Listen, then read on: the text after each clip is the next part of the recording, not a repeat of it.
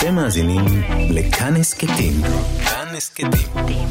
הפודקאסטים של תאגיד השידור הישראלי.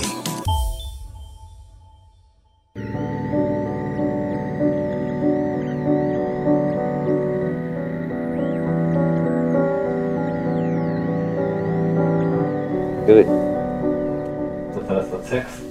אולי תשתוק. דפוק. בא לך? אשר, אני לא אוהבת סקס. אה, את לא אוהבת סקס, אני כבר שנתיים לא אוהבת סקס. נכון. זאת מחלה שטרפה לנו את כל הקלפים. הטיפול הוא שונה, המוות הוא שונה, הנשמה היא שונה, הכל שונה. זה שונה מרפואה פנימית שהכרנו אותה לפני כן, וזה חוסר ודאות יומיומי עם חולים שמידרדרים. יום אחד אתה מדבר איתם והם עושים פיזיותרפיה והם בסדר, ביום שני אתה מגיע ואתה מקבל בשורה מרה, ממש כך. כשיצאתי לרחוב, ידעתי שאם אני נשארת בבית שלי, אני פשוט מעדיפה לתלות את עצמי. הרגשתי שאני מוכנה לסבול כל דבר אחר חוץ מאת הבית שלי. האמת היא, קודם כל ברחתי, כי לא רציתי להיות דקה אחת בבית. וזה גם הייתה בריחה משהו מהסרטים. אבא שלי היה יושן בסלון, והחלון, אמרתי, זה האופציה היחידה שאני יכול לברוח, כאילו. ממש כואב לי הלב, אני לא יכולה לספר לך. קשה לי היה. מאחורי הקלעים, שעה עם רותי קרן על צידו הנסתר של עולם התרבות והאומנות. אור, דסטה, בנצ'י, ליאן, אילי, אירית ואשר, דוקטור דיקר. רגע הם שמות, אבל תוך זמן קצר מאחורי השמות מתגלים פנים, נפשות, סיפורים, חיים, בני אדם שנכנסים לנו ללב. אלו סיפורים אמיתיים שמתרחשים אה, כאן אצלנו, בתוכנו. זה לא סרט בדוי, מבוים, זאת מציאות. האנשים שנתוודע אליהם ואל סיפוריהם המטלטלים ושוברי הלב, מתמסרים למצלמה שמלווה ומתעדת אותם ברגעים אינטימיים, חושפניים, אפילו משני חיים. אבל המצלמה הזאת, מי עומד מאחוריה? מי מספר את הסיפור ואיזו מעורבות ומחיר אישי, נפשי ופיזי נדרשים כדי להביא את הרגעים האלו אלינו, פנימה אל הנפש. שירלי ברקוביץ' יוצרת ובמאית וצלמת סרטי דוקו, נזכיר את שקרים בארון, בדרך למעלה, חדר ריק וגם את הכתבות סרטים בחדשות השבת כאן אצלנו בתאגיד השידור, הכתבות על הנשים האתיופיות, על מחלקת הקורונה, רשימה ארוכה ומרשימה. חלק מן הסרטים אף זכו בפרסים חשובים. שירלי ברקוביץ' היא הפנים מאחורי המצלמה, מלווה, מעורבת, מתעדת, ועל הסיפורים, הסרטים שלה ועל מה שעובר עליה בתהליך יצירתם, נשוחח היום במאחורי הקלעים. אני רותי קרן מגישה ועורכת, שרון לרנר על הביצוע הטכני. שלום שירלי. שלום רותי, איזו התרגשות. נדמה לי שאם צריך להסביר על רגל אחת למאזינים אילו סרטים את עושה, במה את מתעסקת, אולי זה יישמע לא מחמיא, אבל אני חושבת שאלו סרטים וכתבות שברגע הראשון אתה לא רוצה לראות. מפחד, מרתיעה, מקושי להתמודד, אבל אם נשארת דקה וראית את התמונה הראשונה, המשפט הראשון שהגיבור או הגיבורה אומרים, פגשת את העיניים שלהם, אתה לא יכול לקום מהכיסא. ואת בעצם מחפשת סיפורים כאלה, בשוליים, במקומות הנורא קשים, הבלתי אפשריים אפילו. למה? שאלה מעולה.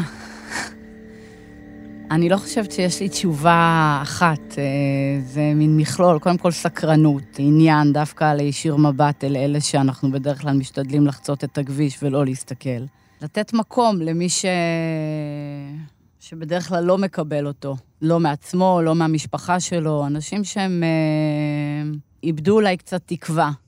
ואז פשוט לבוא ולשלוף אותם מהמקום שלהם ולהתחיל ככה לגלף להם את הנשמה, כמו שאני בדרך כלל אומרת, אה, ללוות, לא בצורה שיפוטית, לא עם ביקורת, פשוט לתת להם להיות, להקשיב להם, שזה אומר אה, אולי להיות בסוף עם המון שעות של חומר גלם ועם אה, כאב על הכתף בגלל הנסיעה של המצלמה, אבל למי אכפת? כי יוצאים דברים, קורים דברים.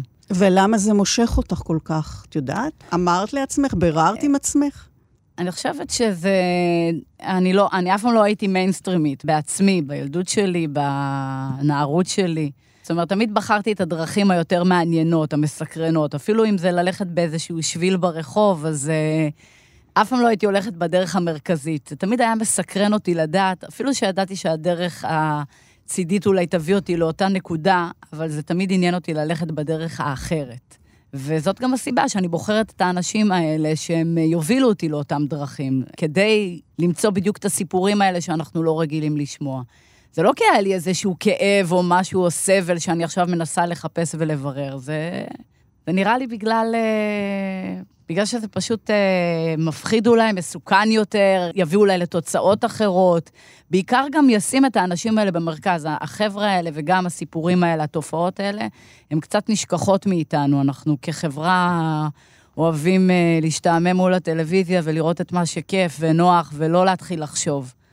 עזוב אותך, תן לי לשים איזה, אני יודעת כן. מה, יד מערבבת באיזשהו סיר, אה, תוכנית בישול, וככה, כי זה באמת גם קשה לאנשים ביום-יום, אז למה עכשיו הם צריכים לראות ילדים שחיים ברחוב, או אה, 27 נשים שאנסו אותם, או בחור שמשתקם מסמים? אז אותי זה מעניין. זהו, שהמשיכה הזאת שלך, שהופכת בסופו של דבר לסרט, מביאה אותך באמת להרחיק לכת אה, מעבר למסגרות המקובלות, אל מחוזות אה, מסוכנים שאת מכניסה לחייך, או יותר נכון, את זאת שנכנסת באופן טוטאלי לחייהם של הגיבורים שלך, ובמשך אה, ימים, שבועות, שנים אפילו, ישנה איתם, אוכלת איתם, חיה איתם.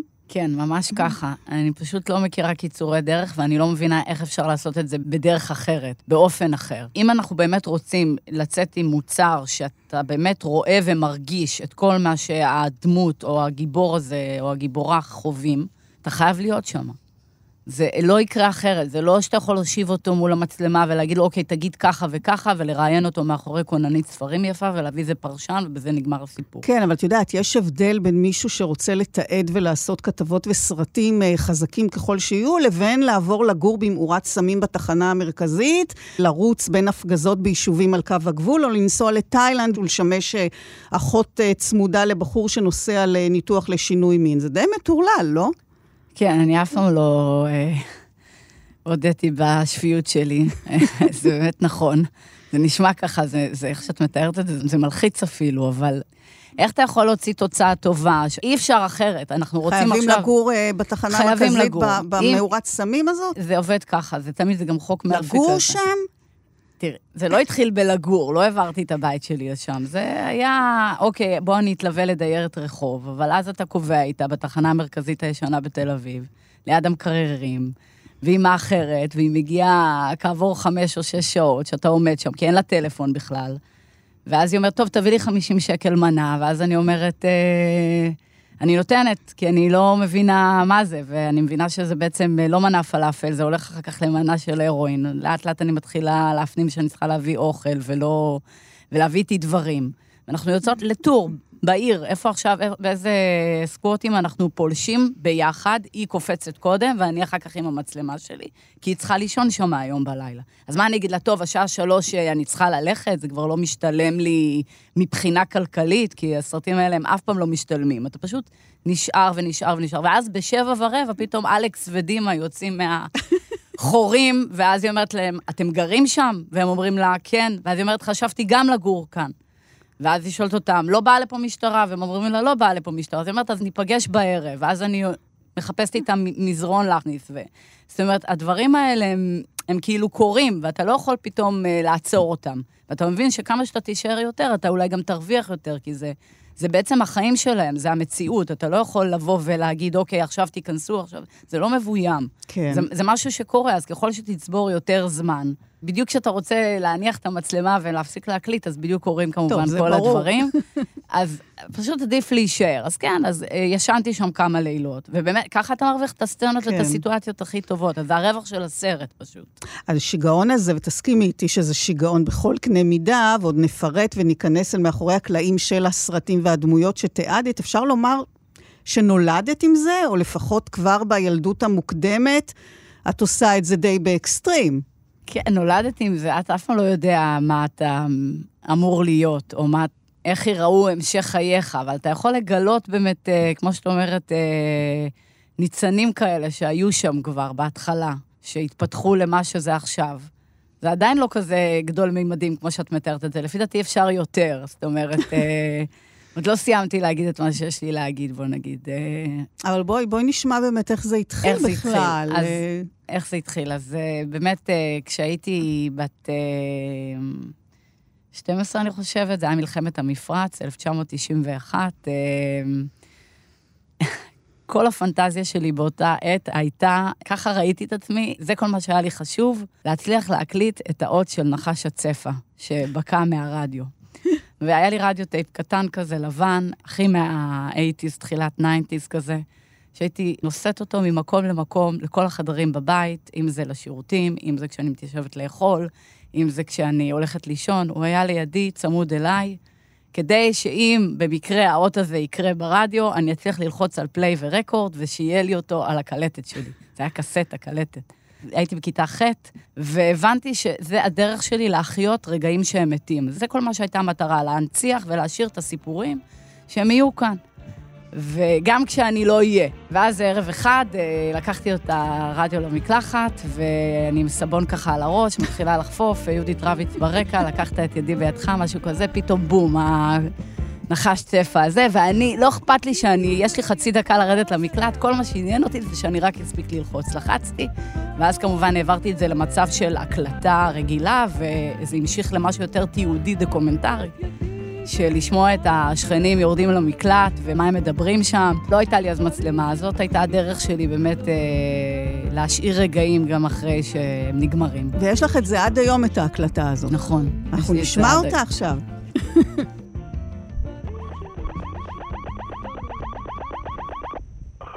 צפה, נחש צפה, נחש צפה.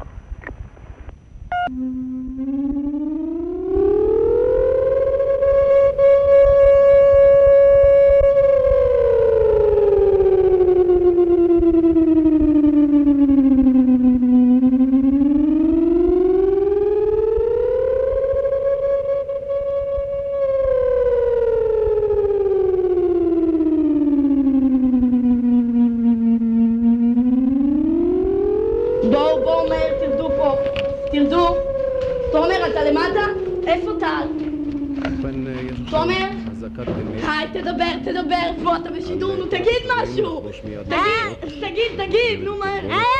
תגיד. אזעקה! אזעקה! תומר, אתה מפחד? חדר אטום! תומר, אתה מפחד? תומר, ציפי, ת- תדברו, תדברו. לא באתי לך מעיל, מה קרה? ואני אמרתי... יואו, מה זה? הוצאתם רדיו? שירי, שתקי. שקט, תירגע, תירגעו, תירגעו קודם כל, תירגעו. שרון, שרון שלך חבר בטמבלי. אבא, נעלת פה. נסגור את הדלת. אני גם, שימו מפתחות. מאז בגדד, כיבש זה הזמן שלנו. תומר, אני מקליטה את כולנו. איזה חבל, רציתי להקליט על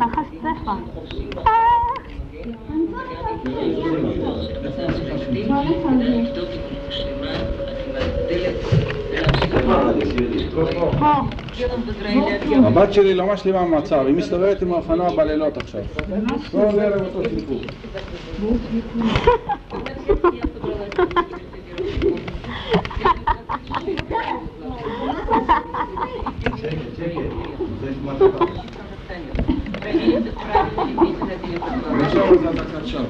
עכשיו עכשיו נשמע את ההודעה הזאת על אזעקת הטילים הטילים על ישראל בשפה האנגלית. תעלו, עולים לחדר האטום. ביי. מקווה שלא נרד היום.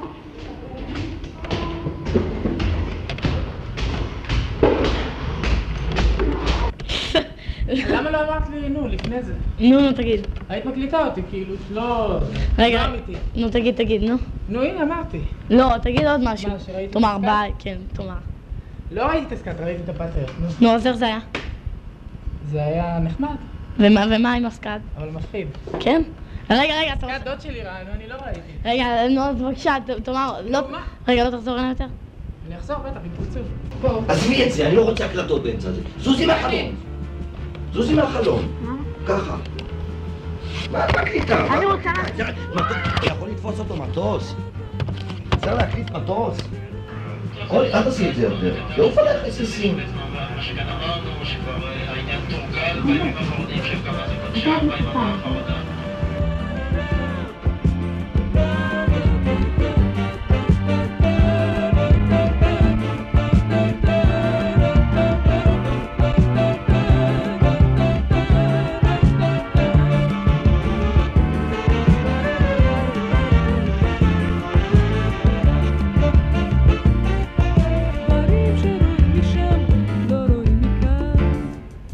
מתארת בעצם ציד אחרי סיפור טוב, אה, מצבים שרובנו לא מכירים, אחרי אנשים שיש להניח שלא נפגוש, מרכיבים שאנחנו הולכים לקולנוע כדי לראות אותם, כשהם לא החיים שלנו, אבל מפעילים אותנו רגשית.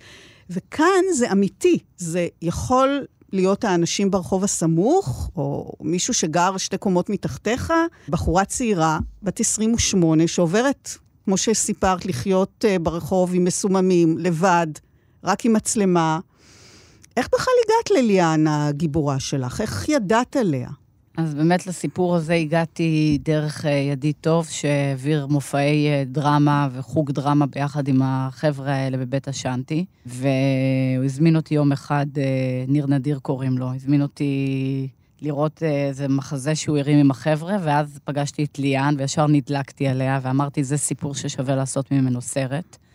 עוד לא כל כך הבנתי איך ומה, השאלתי מהאחים מימן נק מייק, מיקרופון, וככה יצאתי לדרך. באותה עת היה למריומה, בעלת אה, בית השאנטי, חוק שמי שמשתמש בסמים לא יכול להישאר בבית. ואז אה, היא פשוט גירשה את ליאן אה, מהבית, והתחלנו לחפש איפה לישון ברחוב, וככה אתה... עם המקררים בתחנה המרכזית, אני מוצאת את עצמי בשדרות הר ציון, מקום שלא הייתי ממליצה לאף אחד להסתובב שם אחרי שעה מסוימת בערב, סמטת עכו, המקום הכי נמוך במדינה הזאת. פשוט אנשים, את יודעת, ליאן מלמדת אותי על איברים בגוף האדם, איפה אפשר להחביא חומר. ומגיעים לרחוב פין אחד, וזה שבועות וימים, וכמו שאת אומרת, שנים גם. כי אתה רוצה לתעד מסע של בן אדם, אתה רוצה להראות שינוי. אז זה לא משהו שיש לו איזה תאריך מדויק, ששם ייגמר הסרט. ישר איך שנולדתי, שמו אותי בתוך uh, בית יתומים. היינו איזה שלוש-ארבע ממיטה, בלול כזה גדול. Uh, היינו, היינו אוכלים לחם כזה, קשה כזה, מעפן. מתקלחים במים קרים. היינו צריכים כאילו להשיט את היד, ואז היו כאילו מצליפים בנו. אני הייתי ילדה שקטה, בצד כל הזמן. נראה לי גם בגלל זה ההורים שלי בחרו אותי, ככה אמא שלי סיפרה לי. היה לי עובדת סוציאלית כשהייתי קטנה. והיא שאלה אותי אם אני רוצה לפתוח את התיק אימוץ כשאני אהיה גדולה. אז אמרתי לה, בטח. שזה מסקרן אותי, שאני מתה לדעת מי ההורים שלי. למה, איך, מה קרה. אבל כשאת מוצאת סיפורים היוצאי דופן האלה, שזה די מדהים באמת איך את מגיעה לכל אחד ואחד מהם, מה את עושה שיגרום לאנשים כאלה עם חיים קשים כל כך, שבקושי נושאים את עצמם, להיפתח אלייך, לאפשר לך לראות אותם כמעט מבפנים, פותחים לך דלת לתוך הנשמה שלהם? בעיקר אני משתדלת לא לשפוט אותם על מה שבטח עובדת הסוציאלית לצורך העניין אמרה, או מה שאמרו לאור בר שעשה ניתוח לשינוי מין. אז אני חושבת שבהתחלה אתה בעיקר נותן להם תחושה טובה. לא שיפוטית, לא מבקרת, לא למה את עכשיו מזריקה, או למה שלא תחשבי, זה יישמע מספיק. אני לא פה באתי לתקן אף אחד.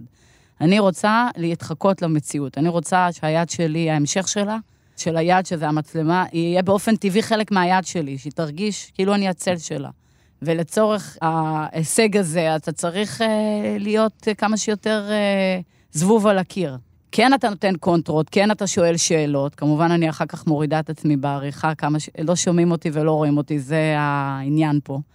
בעצם לתת לה להיות מרכז הקוסמוס. כן, ו... אבל איך את גורמת לה זה... להרגיש... לי... לאפשר אני, לך להיכנס אליה. אני חושבת שאני אני אולי אפילו קצת שחקנית, יכול להיות, בתת-מודע שלי. אני מתאימה את עצמי אם זה פעם אחת שאני צריכה להיות קצת יותר פרחה, ופעם אחת שאני צריכה להיות קצת יותר אה, עממית, ויותר פשוטה, ויותר... אה, אני רואה את הבן אדם, אני, יש לי גם הרבה פעמים מעט זמן לפצח את זה. אתה בא, יש לך פה דוקטור, יש לך פה פרופסור גליה רהב, יש לך חמש דקות לקלף אותה ולהבין שהיא בת לניצולי שואה, והיא הלכה ללמוד רפואה ולהיות מישהי בגלל הדבר הזה.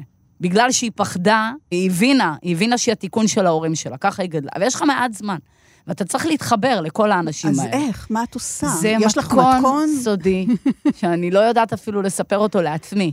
זה פשוט, אה, אה, זה הרבה מאוד עבודה. את, את, הם ישר מבינים שאתה פה לא באת לעשות עליהם איזה קומבינה. את מבינה מה אני מתכוונת? אתה, הם מבינים, זה לא כאילו... אבל באת- עדיין, עדיין, כדי להיפתח אלייך ככה, אני לא יודעת, כנראה יש, יש בי איזה משהו נוח, למרות שאני בלתי נסבלת בעיניי לפעמים, וקרצייה אמיתית, כאילו, בטח כל מי ששומע את זה מסכים איתי עכשיו ומכיר אותי. אז, אז אני, אני אולי נותנת להם להרגיש פשוט שאני מחויבת אליהם.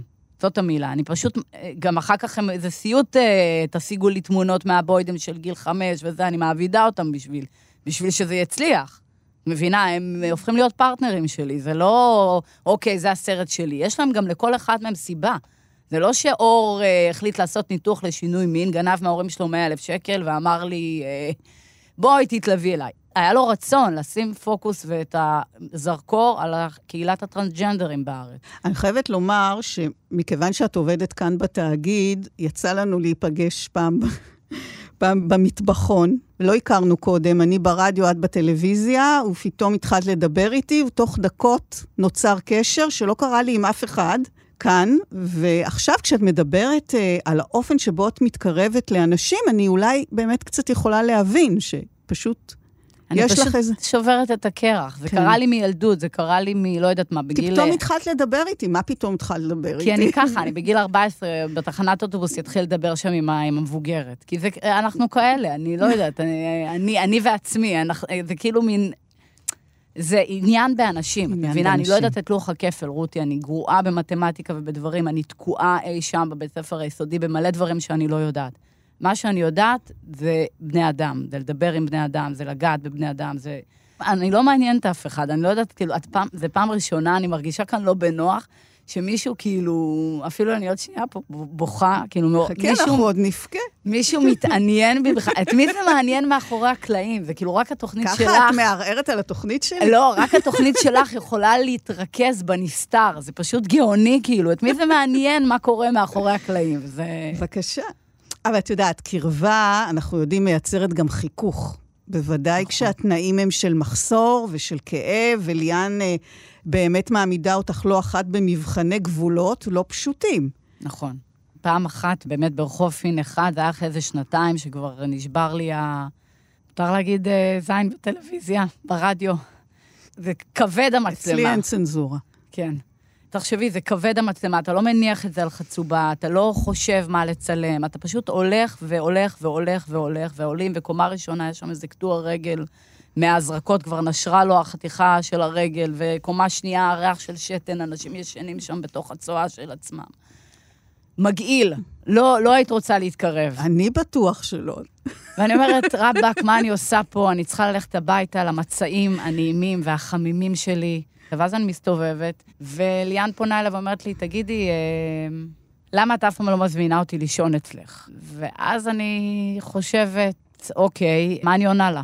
יש פה דיירת רחוב, שאני בעצם עושה עליה סרט, ואני לא יכולה להכניס אותה לישון אצלי בבית. זאת אומרת, מה, מה הסיפור? ו- ו- והלכתי, והיו, ובאמת היה... מה ענית? אמרתי לה שאני לא יודעת, באמת, התחלתי לגמגם, לא ידעתי מה לענות, זה הפתיע אותי, את יודעת, היא הייתה מגיעה אליי, היא הייתה אוכלת אצלנו צהריים, אה, הייתי... אז היא כן, כן היא הייתה... כן אצל- הגיעה בבוקר לאכול, וארוחות עם המשפחה שלי, והייתי מביאה לה דברים, והייתי קונה לה המון דברים, אם זה נעליים, ו... וואו. וגם פעם קניתי לה פלאפון, שהיא מכרה אותו אחרי עשר דקות וקנתה חומר בו, אבל פלאפון ככה חדש, וואו. עם הפצפצים, את יודעת, ב-1200 שקל, מגניב כזה, ו... אז זה כבר אתה חציית כן גבולות. קונה, ו... נכון, אתה לא יכול, יש שאומרים שזה ניצול, שאתה עושה סרט על מישהו, אבל אתה גם כן. נותן הרבה, ב- אבל אתה לא מפרט בקרדיטים מה עשית במשך ארבע שנים, ומה אתה עוד עומד לעשות, וכמה מרכזי גמילה רשמת את הבן אדם הזה, ונכנסת והבאת, וכמה קנטינות אה, קנית לו בבית סוהר. זה לא בנווה תרצה שבאת לבקר. זה לא נרשם בשום מקום, אבל זה קורה. כן. כי נוצר איזה דיאלוג ונוצרת איזושהי חברות. זה מחייב את המציאות, אתה לא יכול רק לעמוד ולצלם. אף על פי שהצילום הזה, הוא נותן להם הרבה, בואי, כן. זה לא, הצילום הזה שם אותם במקום, הצילום הזה מביא תופעה, הצילום הזה, הם עושים אותו כי הם יודעים למה הם רוצים אה, לקדם איזושהי תופעה או אג'נדה, או... איך ליאן או... אמרה? אה, אני רוצה שכשאני אהיה מנטורית, אני יוכל להסביר לילדים אחרים, או שחבר'ה צעירים יוכלו לראות את זה ולהבין לאן אפשר להגיע אם אתה משתמש בסמים. הייתה לה איזו נקודת כן. פתיחה. וכל הדבר הזה הוא, הוא איזשהו קשר, הוא נוצר כי יש לשני הצדדים איזשהו רצון. ופה היא רצתה לבוא לישון אצלי, ואני אמרתי לעצמי, איך אני מכניסה נורקומנית הביתה? איך אני מכניסה מישהי ש... אוקיי, אם יהיה לה פתאום איזשהו קריז. אני בקושי בימוי יודעת לעשות, אני רק התחלתי, זה הסרט ביקורים הראשון שלי, אני בקושי לביים יודעת. אז אני עכשיו אה, לא אוסית, ואני לא אה, פה ברווחה שאני נותנת מענה. אני יכולה לעזור לך בהמון דברים אחרים, אבל כאן יש איזשהו גבול שלא נחצה אותו. ואז מה קרה? ואז באמת אה, היא לא דיברה איתי איזושהי תקופה, ונוצר באמת נתק של שבועות וחודשים. בסוף חזרנו להיות בקשר, והמשכנו גם לצלם כמובן, ו... אבל זה בהחלט אה, שם אותך במקום אה, שאתה שואל שאלות. מה, מה אתה? אתה במאי, אתה צלם, אתה עיתונאי, אתה חבר. היא מרשה לעצמה לשאול אותך שאלה כזאת, כי הגבולות נפרצו. זה לא רק שאת חודרת למקום שלה, זה מה שאת מאפשרת לה בתוך החיים שלך, שהם מחוץ לעבודה הזאת, מחוץ לקשר הזה, כשאת למשל בדייט עם בחור, והיא מתקשרת אלייך באמצע. נכון, היא לא יודעת איפה, זה כמו תינוק כזה קטן. כן, אבל השאלה מה את עשית. גרמתי לבחור של הדייט לפרוש. ישבתי בבר עם בחור, והטלפון מתקשר, וזאתי בחורה שהיא פתאום פורצת בבכי, והיא זקוקה, צריך להבין את הרקע. היא מאומצת מרומניה, תקופת צ'אוצ'סקו, אף אחד לא רצה לקנות אותם, את התינוקות האלה. עד גיל ארבע הם אזוקים עם אה, ללול, זה משהו מטורף. זה לא נתפס בכלל. היום עוד באים, עושים בחינות, איזה הורה קונה מי מה מו. פה קנו את הזוג אה, חשוכי ילדים, אה, ולא בדקו אותם. הם הביאו אותה לארץ, והאימא הזאת שרכשה אותה, היא בעצם מסתברת כאימא מתעללת, שקולט אותה בחדר שלה למשך אה, כמה חודשים, מביאה לה עם מגש אוכל בסיסי מעבר לדלת. מרביצה לה, והיצור הזה נולד להיות מישהו בגלל כל הדברים שהוא עבר, זה לא סתם כן. שהיה בא לה לברוח ולהסתובב בבית לילך, ואחר כך במסילה ובצופיה ובמלכישוע, ואז להגיע לבית השנטי, ואחר כך לחפש איתי סקווטים בתל אביב. כל פעם אני מתבאסת, למה לי לא היה את זה, את מבינה? זה קטע דפוק כזה שכבר ילד בן ארבע היום משלים עם זה, שכבר די, אין, לא היה משפחה, אין משפחה, תשלים עם זה. תהנה ממה שיש לך. אני עדיין בבאס על זה. כי לפעמים יש קטעים שאני מרגישה כמו ילדה קטנה שאני צריכה אבא ואימא, ואין לי את זה. מה, לא, את לא מרגישה שאת מפקששת כל הזמן עם החיים שלך? מה, מה, מה, מה מתפקשש? אה. מוצאת עבודה, מגיעה לשכירות, מגיעה להכל, מגיעה למטה, ואז בומבר כזה סבבה, ובום, מביאה פתאום פס להשתמש. כאילו הטוב משעמם. למה? לא מגיע לי הטוב. למה, אבל מה זה? לא, לא, זה פתגמים, עזבי את הפתגמים שאנשים המציאו. תכלס, תכלס, האמת, מה קורה, למה? כל בן אדם עובר משהו בחיים. כל בן אדם חי עם איזה רגש דפוק. אבל הוא מצליח לטפח אותו. אנחנו מטפחים אותו עם סמים. אתמול ישבתי בבניין, באה פתאום קפקזית, לחגוג יום הולדת, אחרי שלוש שנים, נקייה, בחורה. עישנו קריסטל ב-1200 שקל. פתאום היא מסתכלת עליי, אומרת לי, נו תראי, זה פסדת. יום הולדת, סמים. עצוב, סמים. הייתה שהיא אומרת לי, את שרמוטה? אני אומרת לו, מה שרמוטה? אמרתי לי, לא, לא, כביש, כביש. בסוף מגיעים לזה, אם הכביש את לא הולכת אליו, הכביש בא אלייך, למה, מה קרה? זה עניין של זמן, למה, מה? את לא יודעת את זה, מה? לא, את פשוט לא מזדיינת, זה הבעיה. אליו, זה נמצא אצלי מישהו בשביל נו, מה, זה same shit, fucking shit. כשהייתי בסמים יותר חזק, לפני שהילד שלי נולד וזה, הייתי עובדת במכון על רמה, הייתי עושה אלפיים שקל יומית. ביום אחד אני מפרקת אותה, באותו יום, ב-28. ב-29 אני קמה כבר בקריז ואין לי איך לשבור. והכי מצחיקה את שוברת קריז, שבוע ימים עד כי את יוצאת החוצה, משבר הכי קטן, ריב הכי קטן עם ה... לא יודעת, על איזה מישהו קילל אותך ברחוב, הולכת קונה פקט, שוכחת את כל הקרייז. זה איזושהי תולדה של היסטוריה מאוד לא פשוטה, שכשהיא מתקשרת, אני עונה, כי אני Mhm. עכשיו איתה, אני מרכז החיים שלה, אני עוזרת לה. כן. אני והפקת הסרט עוזרים לה גם לפתוח את התיק אימוץ. אז, את אין עם- כזה אז- דבר אז לא את לענות. יושבת עם בחור על הבר. אז אני יושבת עם בחור על הבר, והטלפון מצלצל, והיא מתחילה לבכות, ואז אני אומרת, רגע, ויוצאת החוצה, ומדברת איתה בנחת בחוץ, וככה מציצה מהחלון לראות אם הוא עדיין שם, אני אומרת לו ככה עם, ה... עם היד, אני נותנת לו עוד קצת, עוד, עוד מעט. יוצאת חזרה החוצה, ממשיכה לדבר איתה, ממשיכה להרגיע אותה, לתת לה... זה בעיקר להקשיב, לתת לה לפרוק. אין לי פה באמת תשובות לכל דבר. אז שואלת אותי, מה הקסם? בעיניי זה פשוט להקשיב. להיות שם. לרצות להיות שם, לרצות להקשיב, ולא להגיד יאללה, יאללה. ואז אה, באמת אה, אנחנו מדברות, ואני ככה מסתכלת, והבחור עוד איכשהו שורד שם על הבר, ואחרי אה, חצי שעה אני מסתכלת והוא כבר לא שם, אז הוא חתך, והבנתי גם למה. עניין אותי ביום שישי בערב ללכת ולצלם את הנרקומנים בשדרות הר ציון. יותר מאשר לצאת לדייט. אני אומרת לך, זה, זה גובה מחיר. תגידי, באמת, אה, לא פחדת כל הזמן הזה? אה, ההורים שלך, למשל, אה, אימא שלי תמיד פוחדת, אז זה לא דוגמה. ואת? את יודעת מה, אני לא... אני היום אולי לא הייתי עושה כזה דבר, כי כשאתה מבחוץ אז אתה אומר, מה, אתה מטורף? מה, אתה נכנס למחלקת קורונה שבוע אחרי שזה מתחיל? מה, מה נסגר איתך? או נוסע ל- בצוק איתן לכרם שלום, לקיבוץ הכי רחוק. זה לא כל כך... לא, אז הש... אני שואלת אותך אם את פוחדת. אז- וגם למה זה צריך להימשך ארבע שנים? זאת שאלה מעולה. למה זה צריך להימשך ארבע שנים? כי דברים בחיים לוקחים ארבע שנים, לוקחים גם עשר שנים, לוקחים גם שמונה שנים. תומר איימן אלוף בזה. תגידי על טלי הרגע... שמש היא ת- דוגמה מעולה. יש פה מלא יוצרים שפשוט נסרחים אחרי סיפור. אתה מבין שהדברים קורים בזמן שלהם. אתה לא יכול לבוא ול... למה זה לוקח זמן? כי לקח לה זמן במציאות לעזוב את הסמים וללכת ולחפש עבודה, ואז להיות נקייה. זה תהליכים, זה לא דבר שלוקח בחודש, של אוקיי, בא לי לצלם סרט בחודשיים. זה... אתה רואה איך הדעות של האנשים, של הדמויות, משתנות. פעם הם חשבו ככה, ואחרי שנתיים וחצי של ליווי הם חושבים אחרת. זה מדהים ומרשים לראות איך אנחנו משתנים. וזה הכוח של הצילום הזה, התיעוד הזה, הקרבה הזאת, היא לראות את זה, פשוט לא להגיד את זה, לא לפרש את זה, לא לקריין את זה, אלא פשוט לראות את הבחורה הזאת מזריקה בדקה חמש, ואז בדקה 45 היא יכולה להשכיר דירה, כי היא הרוויחה כסף, כי היא עבדה אצל פרידה איך, במסעדה. לא משנה שבדקה 52 היא מזריקה עוד פעם, כי זה המעגליות של הסרט, אבל... ילד בא אל העולם, אבא קם ונעלם, אמא פה ואמא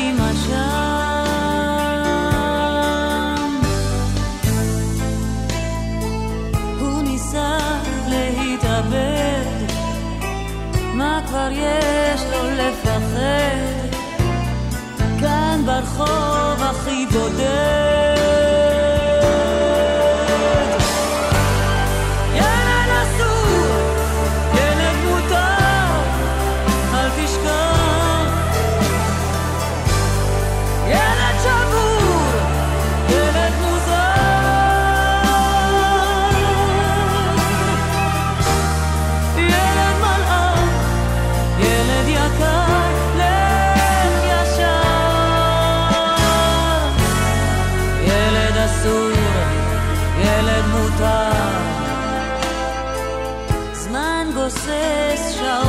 מתות, בין חומות מתמוטטות, הוא חובש את השריטות.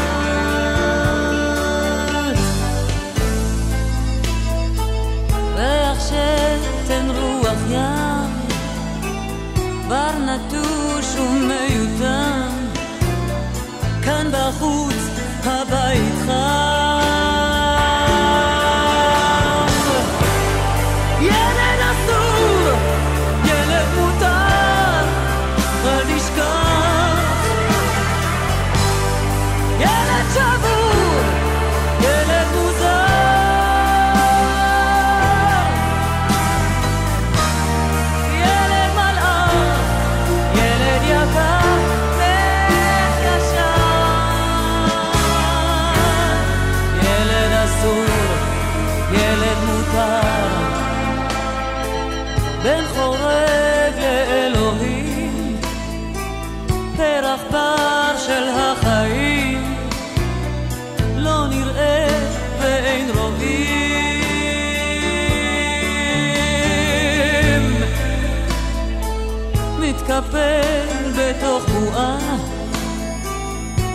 Bergan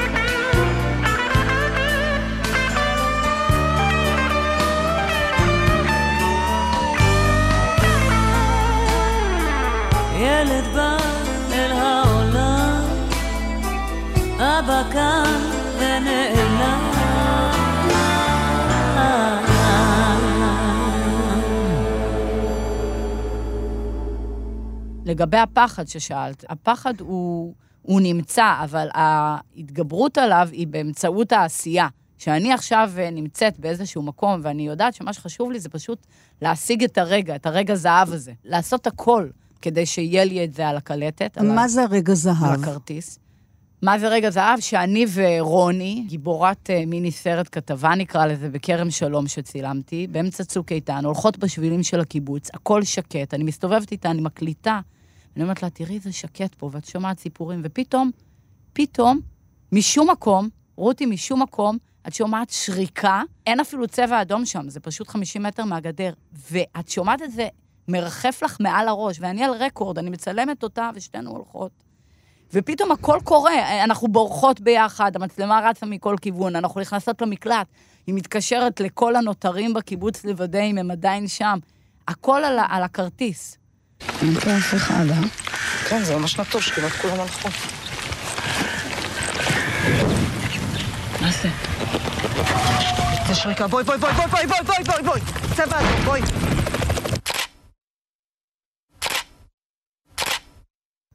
רגע זהב נוסף זה במחלקת קורונה, שבחור נכנס לבקר את אביו, ואבא שלו צוחק מול המצלמה, ואחרי חמישה ימים אני מצלמת את הקבר שלו.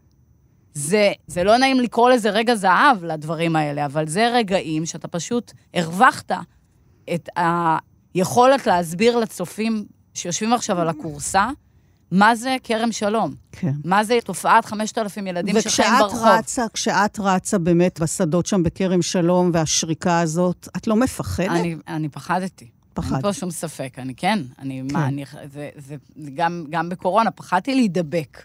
זה ברור שאתה אה, קצת מפחד, אבל אה, אני אומרת שוב פעם, אתה כל כך מרוכז, אני כל כך מרוכזת בתוצאה ובמה שאני רוצה להשיג. אני רוצה שכל אחד יצליח להרגיש את מה שאני הרגשתי. גם אם אני לא יכולה להביא את הריח ואת הרגע, אני אביא אותו הכי קרוב לאמת. זה כמו ריאליטי, רק בלי פרשנות ו... כן. וכל העטיפה הקצת מזויפת הזאת לפעמים של המשימות. אז uh, הזכרת כבר את uh, אור משקרים בארון, באמת אחרי uh, הסרט בדרך למעלה, שזכה בפרס הסרטים הבינלאומי ברומניה ופרסים נוספים, את יוצאת למסע חריג וקשה לא פחות. בחור צעיר פונה אלייך uh, כדי ללוות ולתעד אותו בתהליך שבו הוא מבקש להפוך להיות uh, אישה בלי ידיעת הוריו, וכאן בעצם הסיפור האנושי הגדול, הקשר uh, העמוק שלו עם הוריו, שאותם הוא בעצם מרמה, מסתיר מהם את כוונותיו האמיתיות, כשאת הופכת למעשה לשותפה יחידה לסוד הזה. מה שמעלה כמובן שוב את uh, שאלת הגבולות, עד כמה את מעורבת, משפיעה, שיפוטית, מנסה לעזור, מנסה למנוע. אז באמת אור בר פנה אליי, אני אשתמש בלשון זכר, כי זה היה... כשהוא פנה אלייך הוא היה עוד זכר. נכון. כן. והייתה לו משימה, הוא רצה שכל הדבר הזה, שנקרא התהליך שינוי מין, יגרום לציבור, לחברה, להבין את אותן נשמות שכלואות בגוף הלא נכון. ולא אה, טייטלים וכותרות, פשוט לראות את הדרך שאותו אדם חווה, סובל, מעדיף למות גם, רק לא לחיות בגוף הלא נכון. ואז הוא בעצם פונה אליי, אחרי שהתהליך כבר חלקו משולם למעשה לרופא בתאילנד, שהוא כבר מעביר לו חלק נכבד מהכסף. כלומר, הדבר הזה הולך לקרות. את תצטרפי או לא, אני נוסע. ואני הרגשתי שזה כמו, לכל יוצר דוקומנטרי, זה מרגיש, היה יכול להרגיש כמו טלפון של אראלה ממפעל הפיס, כאילו זכית בפרס שאתה בכלל אה, נכלל באיזשהו תהליך שעוד לא קרה. ויש לך את היכולת לראות את כל המסע מתחילתו עד סופו. ואני מדברת על 2009, זה לא אה, משהו ש... שעכשיו הוא יותר אה, מדובר ו-obvious, ואוקיי, אנחנו כבר מכירים. זה היו ימים מאוד חשוכים, בכל העולם דווקא, אני חייבת להגיד, כי גם הסרט הזה נרכש אחר כך ל-14 מדינות, וראו בזה כאיזה מין דבר או משהו שהוא פורץ דרך מהבחינה הזאת שאתה מראה את התהליך החברתי. לא, לא, לא פעם כולנו אמרנו, מי זה הקוקסינל הזה, כשהם היו עוברים לידינו ברחוב. אז אני הרגשתי מאוד, אה, הרגשתי חצויה.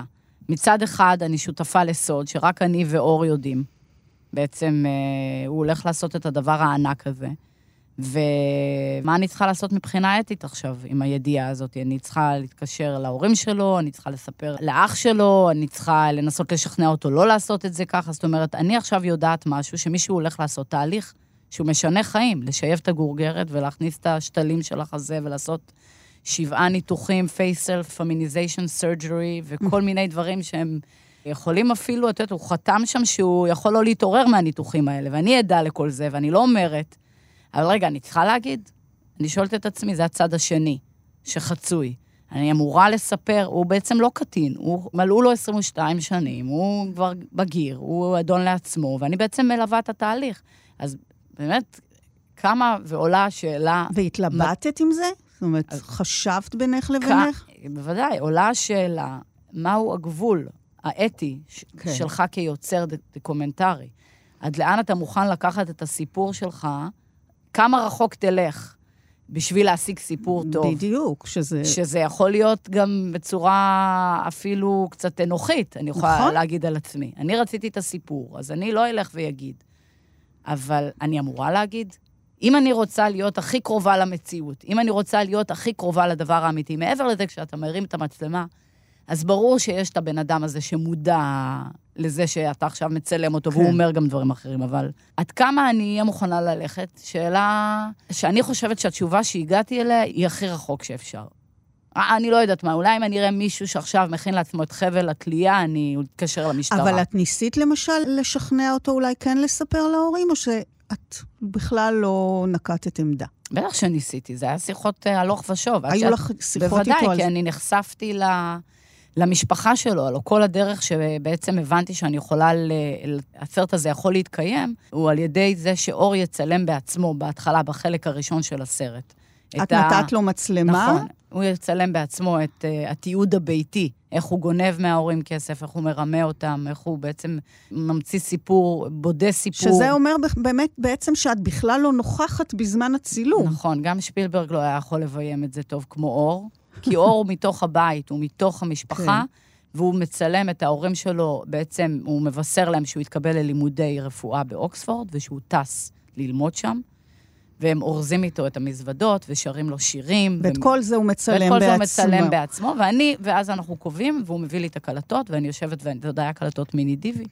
ואני יושבת, ואני עוברת, ואני צופה, ונחשפת בפניי משפחה מעוררת השראה, כן. אימא, שאם היה את פרס ישראל באהבה, היא הייתה זוכה mm, בו. נכון. פשוט, שאני כל הזמן חוזרת ומתקשרת ואומרת, אור, אתה חייב לספר להם, הם יקבלו אותך, אימא שלך היא מהממת, היא נדירה. והוא חוזר ואומר, זאת הדרך שלי, אני מכיר את הלך הרוח, אני גדלתי איתם 22 שנים, זה מה שאני עושה, אני כן. כבר שילמתי, את רוצה, תבואי. אורי? כן. אני רוצה להגיד לך שאני אוהבת אותך, ואתה מאוד מאוד חסר לי. אני גם מתגעגע אליכם. כן, ונכנס אליך, ונכנס לך כסף, ואל תדאג, כל מה שאתה עושה, בשבילך. האהוב שלי קטן. מאוד מאמין לב. ביי, אמא. ביי, הטוב שלי, ביי. אוי, איזה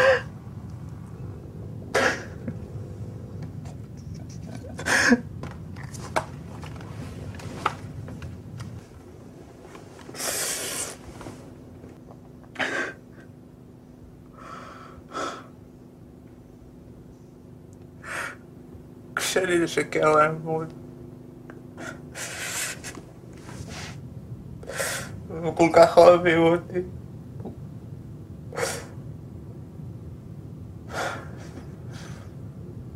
אז בחלק השני את נוסעת איתו באמת לתאילנד. נכון, חלקו השני של הסרט, כן. כן. אני מלווה, עד באמת שהגענו, עד שנפגשנו בנתב"ג, אני לא אשכח את זה, חשבתי שהוא דובד עליי או משהו כזה.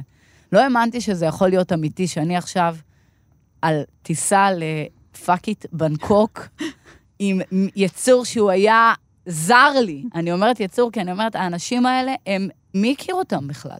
הם לפני שלושה חודשים, או חמישה חודשים, או חודשיים. אני לא ידעתי על, על, על קיומם. ופתאום את- אני חווה איתם את הסודות ואת המשברים, וזה כמו עם, עם דוקטור דיקר, למשל, שאני פתאום...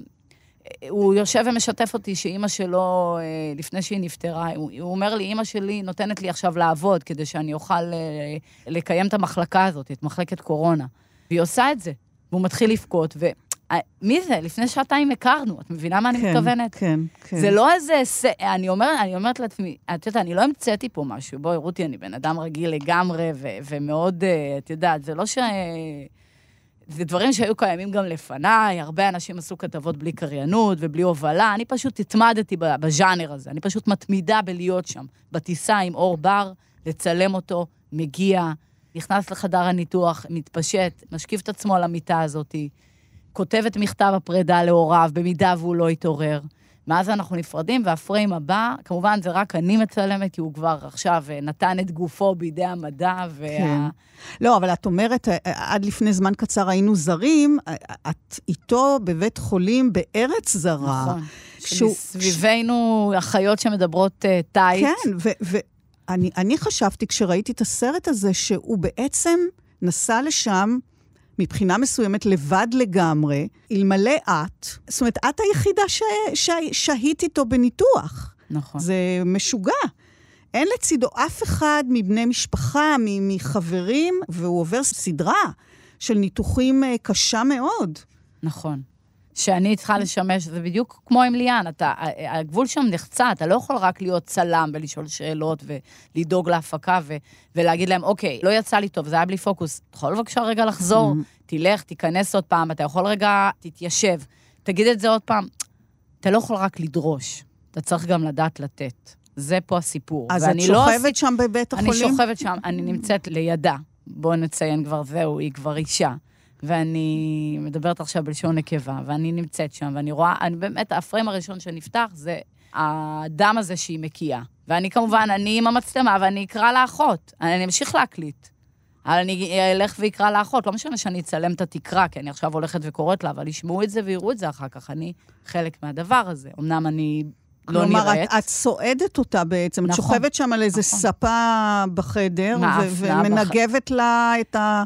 את מה שצריך, כן. כן. ונותנת לה אוכל, ואחר כך אני נמצאת איתה כשהיא כבר מתחילה כן. לאט לאט להתאושש. את בעצם רואה את אור לראשונה בתור אישה, את הבן אדם הראשון. נכון. זה... זה לידה מחדש כן. ממש של בן אדם, וגם נחשפת לנשים מעוררות השראה מכל העולם, שמגיעות לעשות את אותו תהליך, כי הן פשוט לא מוותרות לעצמן, הן פשוט לא רוצות להתחרט ולהגיד, אוקיי, אה, כמו רובנו, שרוצים לשנות מקום עבודה, או להתגרש, או לעשות אה, שינוי מהותי, ורק נשארים עם החלום. אלה נשים שטסו מאוסטרליה ומארצות הברית, ולימים גם נהיות חברות של אור, ומגבות אותה ומדברות איתה, והן... יש שם את קיילי, בת 58 מאוסטרליה, שחיכתה עד שהוריה ימותו בשביל כן. להיות נאמנה לעצמה. והיא מעודדת את אור לקחת את החיים כמו שהיא עשתה, בידיה, ולעשות שינוי. ואז אתם שבים לארץ, נכון. לאור ממתינה פגישה גורלית עם הוריו, שלא יודעים כל הזמן הזה מאומה. נכון. אחיו שמגיע לשדה, ואת מתעדת את הפגישה הזאת. נכון. אחיו של אור בעצם לא ידע שהיא אמורה לחזור כאישה. הוא אה, התבקש על ידי אור אה, לבוא ולקחת אה, איזושהי חבילה. והוא מופיע שם באולם מקבלי הפנים, ואני בעצם אחרי טיסה של 11 שעות מבנקוק ביחד עם אור. טיסה מורטת עצבים, איך האח יגיב? האח לא יודע מה עומד לקרות, ואור מגיעה באמת עם, ה... עם כל החבילה. עם הציצי והאודם והשיער, והיא כבר אישה. ואני אה, נמצאת שם, והיד שלי רועדת ממש, אני מצלמת את זה, כי בהתחלה היא- אור נוגעת באחיה ואומרת, אתה מוכר לי מאיפשהו, אני מכירה אותך, והוא אומר לה, לא, אני לא מכיר אותך. עד שלרגע נופל לו האסימון, ופשוט רואים את זה, רואים את ההבנה שלו. את ההלם. ואתה מבין שצילמת משהו חזק. אתה מבין שיש לך פה רגע שהוא רגע, רגע האמת. זה בדיוק כל מה שכל יוצר שואף אליו. להיות עד כמה שיותר מחובר ל, לאמת. כי האמת הזאת, יש בה כוח, שאחר כך יכול להישאר, את יודעת, אתה אחר כך הופך ללינק, ואנשים לוחצים את הדאבל קליק הזה ויכולים לצפות בזה לעולמים. יש בזה כוח להראות איך פעם חשבו, איך פעם התנהגו, ולא מישהו שמספר לך על איך פעם זה היה, אלא אתה פשוט רואה את זה. אתה ומה רואה. קורה לך ברגע הזה? אני מתה. אני מרגישה בושה. שוב פעם, אני עומדת בפני בן אדם, ניצלתי אותו, לא ניצלתי אותו, את האח הזה. את חושבת על זה תוך אני כדי? מר... בטח. לא משנה כמה אני אכפר על זה, בזה שאור אחר כך תלון אצלי בדירה חודש, כי אין לה איפה להיות, היא עוד לא יכולה לחזור הביתה. כן. זה היה תהליך נוסף עד שהיא נחשפה בפני האב והאם. זה לא קרה בן לילה. כן. אז היא צריכה להיות איפשהו. אז עכשיו אני הייתי איתה, זה ברור באופן טבעי שהיא אה, תזרום לדירתי הקטנה בפלורנטין. באופן טבעי, כן. דירתי המושכרת הקטנה בפלורנטין, ואני אנסה כן. לעזור לה גם שם. אה, תשמעי, זה סרט באמת קשה, אה, מחמיר לב, בלתי נתפס. הגעת עם אור אה, באמת לקרבה כל כך גדולה, ואז אה, היא מתחרטת. היא נכון. לא רוצה שהסרט הזה יוקרן. אחרי כל המסע הזה שעברתם ביחד, מה את מרגישה? שזה, היא מרגישה כישלון. אף אחד לא, אף יוצר לא רוצה לעמוד בפרמיירה אה, על הבמה לבד, בלי הגיבור. בלי שהקהל יוכל למחוא כפיים והגיבור יוכל גם להגיד כמה מילים. זה מתסכל. בטח, אני גם לוקחת אחריות על זה, אני לא מאשימה אותה, כי זה עוד פעם, זה היופי של החיים. את אומרת, אני לוקחת אחריות, כי מה? מה קרה? כי היא חשבה בהתחלה שהיא פנתה אליי ב-2009, שהוא פנה אליי ב-2009, שהוא רוצה לעשות שינוי ו- ולהוכיח לאנשים שהם לא יצאו מהארון או לא, לא הלכו עם האמת שלהם עד הסוף, לתת גיבוי חברתי, להבין בעצם זה לא סרט על שינוי מין, זה סרט עלינו כחברה, נו נו נו לנו, שאנחנו לא מסוגלים לקבל אנשים כאלה שהם צריכים ללכת, לשקר, לגנוב, לעשות את כל התהליך הנורא הזה. בשביל אה, להשיג את החיבור לעצמם. זה המטרה של הסרט, וזו המטרה שלשמה אור פנתה אליי. והנה, כעבור שלוש שנים, היא כבר לומדת באוניברסיטה, והיא בדמותה כאישה מקובלת, אפילו אה, מתקדמת מאוד בלימודים, והיא לא באה לה עכשיו שהסרט הזה יצא. מה זה, זה רק יפריע לה. היא צריכה להיזכר בדברים שהיא עשתה פעם. היא צריכה שכולם ידברו על זה וידעו את זה, לא מעניין אותה. היא צודקת. זאת הבושה, אז מבינה? מה, אז מה את עושה? אבל הסרט מה מוקרן. אני עושה? מה אני יכולה לעשות אחרי מיליון שקל שכבר אה, יצאו כן. ושולמו לספקים? אין לי דרך להחזיר, להשיב את הגלגל. ויש גם את הדבר הזה שנקרא ריליס, אה, שזה טופס שאתה מחתים את הדמויות, והוא חתום. כן. כהוא, כהיא, כהם. אבל את מרגישה- בכל שלבי את הדרך, מרגישה- אבל התחושה שלי כן. היא מחורבנת. אז בעצם אה, נותק הקשר? נכון. הסרט הוקרן, אה, הוא השתתף בפסטיבלים בעולם, הוא פתח אה, פסטיבל דוקס ברצלונה, הוא נמכר גם ל-BBC ולעוד 14 מדינות, והוא הצליח מאוד. ואני אמנם מרגישה את הכישלון הזה מולה, אבל בסתר ליבי אני יודעת שאני לא עשיתי שום דבר אפל ונוראי ואת וצהוב. קיבלת ממנה איזשהו- והיו לי, היו לי, היה- הייתה, היה לי access לדברים באמת צהובים ומכוערים, ובחרתי לא להשתמש בהם. מהמם. בחרתי להשאיר את המשפחה הזאת כמשפחה שהיא מקבלת, שהיא טובה, שהיא יפה. וזה דבקתי, זה היה, ברור היו שהם דברים יחשבו אחרת. שצנזרת, את אומרת. בוודאי, המון. כל פעם. היו, לכל סרט כזה יש כמעט 200 או 150 שעות של חומר גלם, שאתה פשוט וואו. יושב על פני 4 ו-3 שנים ומצלם. לך תכנס אותם ל-52 או ל-82 דקות. זה סוג של הישג שהוא... כן. ילך רק לאורחים שעובדים איתי. אם זה בשקרים בארון דניאל כן. סיוון, שהוא במאי גדול, ואם זה בחדר ריק אה, ראובן ברודצקי, ואם זה בבדרך למעלה שרון ברוק, וכמובן כאן, האורחים שעובדים איתי בתאגיד, אה, עומר זולטק ויאנה לרנר. ואור דותן, הרבה אנשים שאני חייבת להם תודה גדולה, מתן גל, על כל העשייה והעבודה שלהם, כי הם עושים את זה. הם, בסופו כן. של דבר, עליהם מלאכת המיון הגדולה. אבל... אבל זה לא רק אני, אני חייבת לציין את זה, רותי. זה לא רק אני, כי אני מתאהבת בחומרים, אני אוהבת את הגיבורים שלי. קשה לי אה, להחליט מה מאפיל על מה, והחבר'ה האלה, הם עוזרים לי. הם פשוט בלעדי האורחים, אני לא יודעת אם הייתי מצליחה להגיע לתוצאות האלה. אז את בעצם לא נשארת בקשר, את לא יודעת מה קורה איתה היום, נכון? היום אני לא יודעת מה קורה איתה. ועם ההורים, איך, היה לך איתם איזשהו קשר? לא. היה לי קצת קשר עם האימא, אבל uh, הם פשוט, uh, הם, לא, הם לא רצו את זה. אני יכולה גם להבין, זה איזשהו רעיון של אור, זה לא משהו, זה, כן. הם, הם נכרחו לזה בלית ברירה, כן. ב- ב- ב- מחוסר ברירה, זה לא מבחירה שלהם. אני חושבת שבאמת הקסם טמון בקרבה שיש לי עם הגיבורים. מה אני, למה אני מתכוונת? ביכולת שלי פשוט לפלס להם את הדרך ולקפוץ ראש לתוך הלב שלהם, ולהתחיל לשחות שם ולקבל את הדברים, ו, וזה לא ברגע. הם מבינים שאני אחזור, אני נותנת להם גם תחושה כזאת שאני אחזור. אני בקשר איתם עד היום, עם ברוריה מכרם שלום, עם אשר ועירית, עם גיבורים של כתבות של רגע אפילו. זה פשוט, יש מין ניצוץ כזה, אתה גם מרגיש שאתה משנה להם את החיים. ורק אתה והם יודעים את זה, וההשפעה של הטלפונים והתרומות, וזה זה פשוט אה, משנה חיים הדבר הזה. משנה חיים, כך ממש. ובחלק השני של התוכנית הזאת, האמת שזה לא היה מתוכנן מראש, אבל הסיפורים שלך, שירלי, מאחורי הקלעים של העשייה המרתקת, הייחודית, החשובה כל כך, בסרטים ובכתבות התיעודיות שלך, נכנסו עמוק אל הלב. ואנחנו נמשיך לשמוע ממך גם על בני הזוג עירית ואשר שהצליחו במשימתם, על הנשים האתיופיות שנחטפו ועונו, נשים עם עוצמות בלתי רגילות, שבזכות הכתבה שלך חל שינוי במצבן. נציץ לתיעוד הצוות הרפואי, לרגעי השבירה הנפשית שלהם במחלקת קורונה שליווית כמה חודשים. אל התיעוד של איתי זלייט, אומן המיצגים שמעוררים סערה דווקא ברגעים אישיים יותר, ועוד ועוד, אה, כמובן על כל ההתרחשויות מאחורי הסרטים הללו, אבל בעיקר נשמע עלייך, שירלי, כיוצרת מעורבת, טוטאלית, על המחיר הפיזי והנפשי שאת משלמת על סוג היצירה הזה, מאחורי הקלעים של יוצרת דוקומנטרית. תודה רבה לשירלי ברקוביץ'. תודה. אני רותי קרן, מגישה ועורכת. החלק השני ישודר בשישי הבא בשש, ואת התוכנית הזאת תוכלו לשמוע גם באתר ההסכתים של מאחורי הקלעים, לצד כל התוכניות הקודמות. להתראות.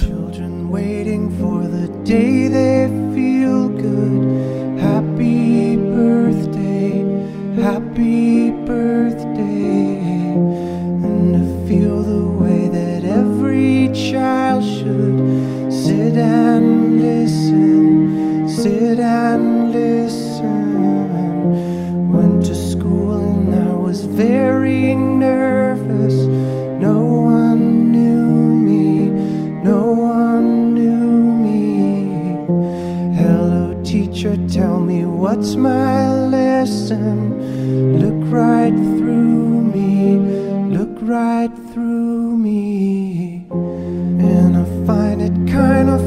funny, I find it kind of sad. The dreams in which I'm dying are the best I've ever had. I find it hard to tell you, I find it hard to take.